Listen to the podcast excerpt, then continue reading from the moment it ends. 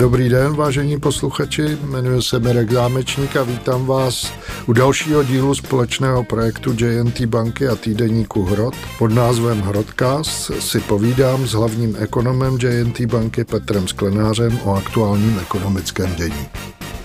Dobrý den, eh, vážení přátelé a posluchači Hrodcastu. Dneska bych eh, začal trochu netradičně tím, že jsem se díval na strukturu našich posluchačů.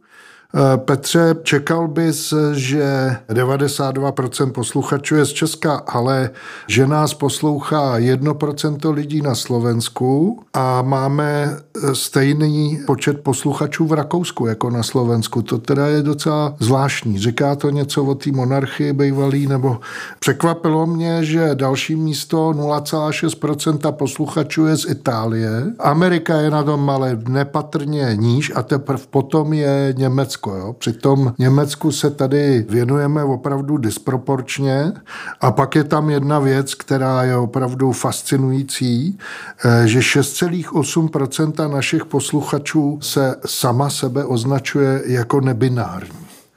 No co, co bys tomu řekl všemu? Je to zajímavé, pokud jste Itálie, je to ještě od někud z Benátska, tak bych řekl, že to je jednoznačná hranice jako Rakouska. No, te... Ta monarchie se jako nestratí ani po těch, eh, po těch no, 110 letech. To je historický pohled, ale schrňme to jednoduše. Poslouchejte nás, máme vás rádi. Všechny, jsme tady pro všechny. Tak, e, protože dneska začneme jako hodně zajímavou věcí.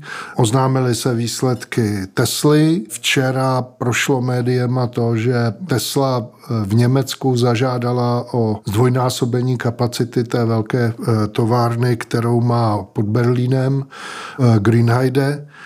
A zároveň já čtu toho škodováckého odboráře, tam jako popis té situace, která je v, ve Volkswagenu v rámci celého koncernu a jak se samozřejmě v rámci toho plánovacího kola eh, chystají znovu rozhodit eh, produkční karty tak, aby eh, prostě ty závody byly pokud možno rovnoměrně vytížený. To pro Škodovku jako neznamená úplně dobrou zprávu. Tam ještě se dobrý podívat na ty čísla v absolutní úrovni, kdy ta Tesla původně v tom Německu plánovala vyrábět asi 500 tisíc vozů ročně a chce jít teď na milion a Volkswagen ve Wolfsburgu původně chtěl vyrábět asi 800 tisíc elektroaut a je spíš jako na polovině, na těch 400 tisících. Ještě jsou tam vidět ty nůžky, které jdou zájemně jako proti sobě, což je o to nepříjemnější, že té konkurenci více než naplňují ty plány a, a tomu domácímu koncernu se ani z poloviny nedaří naplnit ten plán. Ono je to potom vidět jako i v ohodnocení toho, jak se trhy dívají, jakou vlastně hodnotu má ten Volkswagen, protože dneska celý ten koncern Volkswagen uh, má tržní kapitalizaci někde kolem 70 miliard eur. Ale uvnitř té firmy je i ta luxusní značka, což je Porsche, který se taky obchoduje na burze a tržní kapitalizace Porsche je nějakých 102 milionů eur. Takže když od Volkswagenu odečteme ten podíl v, v Porsche, tak se dostaneme na hodnotu minus 8 miliard euro. Takže koupíme. Ale musí se k tomu dokoupit ještě ta, ta, ta Porsche. Jako. No Porsche je trochu drahý a VW, ale je nádherně levný. Já jsem kdysi, se přiznám, tehdejšího guvernéra centrální banky Rusnoka jsem se ptal, co bude dělat s těmi devizovými rezervami. To bylo právě po skončení kurzového závazku a ona to není taková mm-hmm. pitomina, jo? trochu aktivnic manažovat to portfolio a říkal jsem mu, jestli si nechce koupit e, nějaký automobilky e, do portfolia, že teď by ty devizové rezervy stačily na to, aby si koupil Volkswagen, Ford a GM dohromady. A on říká, proč by to dělal? A já říkám, víš, jak by to bylo krásný e, přijít do Wolfsburgu Lucemburku na zasedání dozorčí rady říct, že seš, dejme tomu, třetí největší akcionář a říct tak, přátelé, jak to teda bude s tou Škodovkou? Uh, no, uh, jak to teda bude s tou Škodovkou? No, to je otázka. Jak bude dál s tou Škodovkou, jsou dva, uh, dva úhly pohledu. Řekněme ten relativně krátkodobý, a, a potom ten dlouhodobý strategický, když se díváme na to v horizontu pěti, deseti let. Když se na to díváme na to nejbližší současnost, tak pořád Škodovka je tím tou jako bohatou nevěstou v rámci celým tomu koncernu. Když jsem se díval na registrace aut, tak za první polovinu letošního roku nárůsty prodejů aut celého koncernu Volkswagenu je někde kolem 24% a u Škodovky je to 31%. To no, znamená... ona má taky v eh, obratovou marži, má lepší než matka.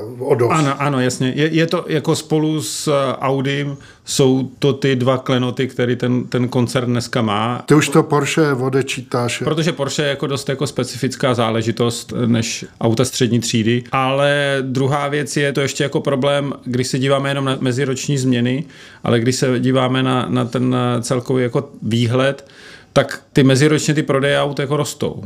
Ale z hlediska absolutní úrovně to není žádná jako velká výhra, protože trendově ty prodeje odpovídají nějakému prodeju aut v Evropě někde kolem 10,5, možná 11 milionů aut. Problém je v tom, že třeba v roce 2018 to bylo 15-16 milionů aut. To znamená, že jsme eh, na dvou třetinách, nebo lehce na dvěma třetinama toho stavu, kde ten automobilový trh byl, byl před covidem.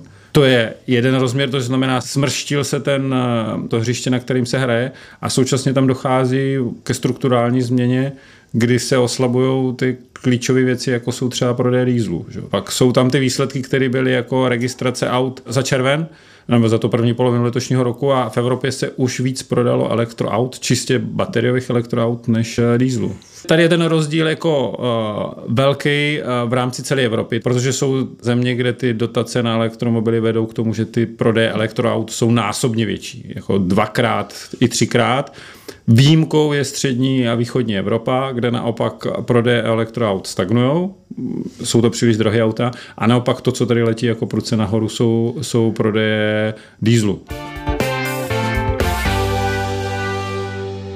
Já se musím přiznat, Petře, že eh, já jsem té Tesle vůbec eh, strašně dlouho vůbec nevěřil, protože ona prodělávala peníze. Ale eh, jako musím říct, že si u mě vybojoval ohromný respekt Elon Musk tím tahem, jak snížil ceny hodně výrazně, hraje na market share, ale i po tomhle jako kdy zvednou výrobu o 80%, prodeje o 80%, teď se bavíme 1,6 meziročně, tak on má eh, hrubou provozní marži nějakých 18,1%. Eh, jako analytici píšou, no to je nejhorší za poslední čtyři roky, ale když se podíváme na, eh, na ten packing order, prostě kdo má ty marže lepší, no tak lepší marže má Ferrari, určitě Porsche a pak je tam BMW ještě před mm-hmm. ním má, ale tím to jako končí. Jo. I, I Japonci, který bejvávali, Toyota mývávala jako velmi slušnou a konzistentně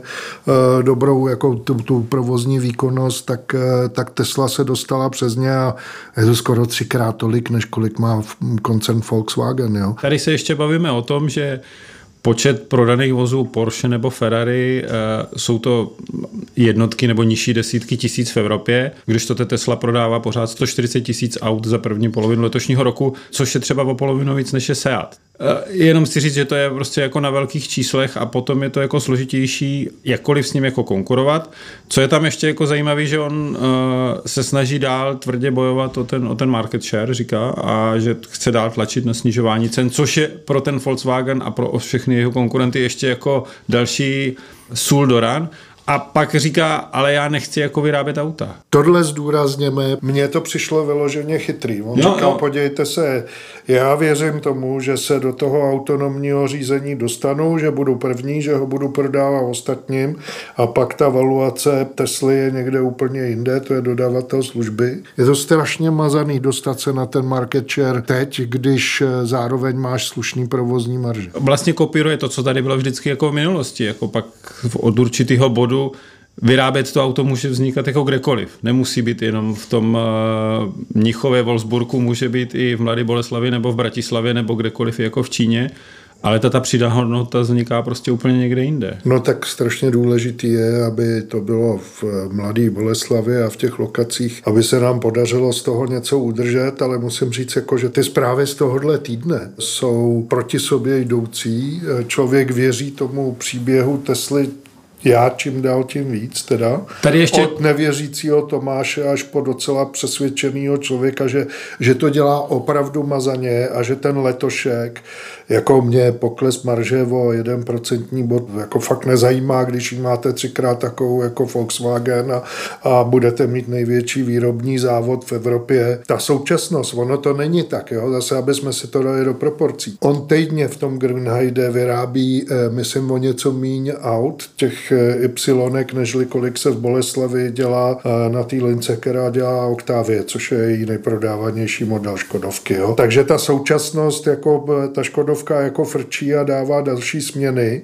ale to plánovací kolo, nebo jak tomu říkají, to je věc, která zejména na tom pozadí, že ze spodeda Číňan a ze zhora tlačí ten Elon jako docela neúprostně a, a tu převahu v softwaru evidentně má. Určitě ne v kvalitě zpracování, ale v tom, co by, kde je ten profit pool budoucí, tak hmm. tam je ten jeho ten jeho argument docela přesvědčivý. K těm výsledkům ještě zapadl vlastně měl větší rozhovor v Německu šéf eh, koncernu Volkswagenu a ten eh, vlastně říkal, že dospěli po dlouhým jako zkoumání, že nejsou schopni postavit novou továrnu na výrobu baterií pro elektrovozy, že vlastně to v Evropě není jako možný z hlediska energií, z hlediska byrokracie, rozhodovacích těch procesů a že tu další továrnu ten Volkswagen plánuje postavit v Severní Americe, konkrétně jako v Kanadě. Tam jde o tom, že všechny ty energie a celý ten schvalovací proces a spousta dalších jako ekologických omezení je prostě násobně menší, což potom jako mění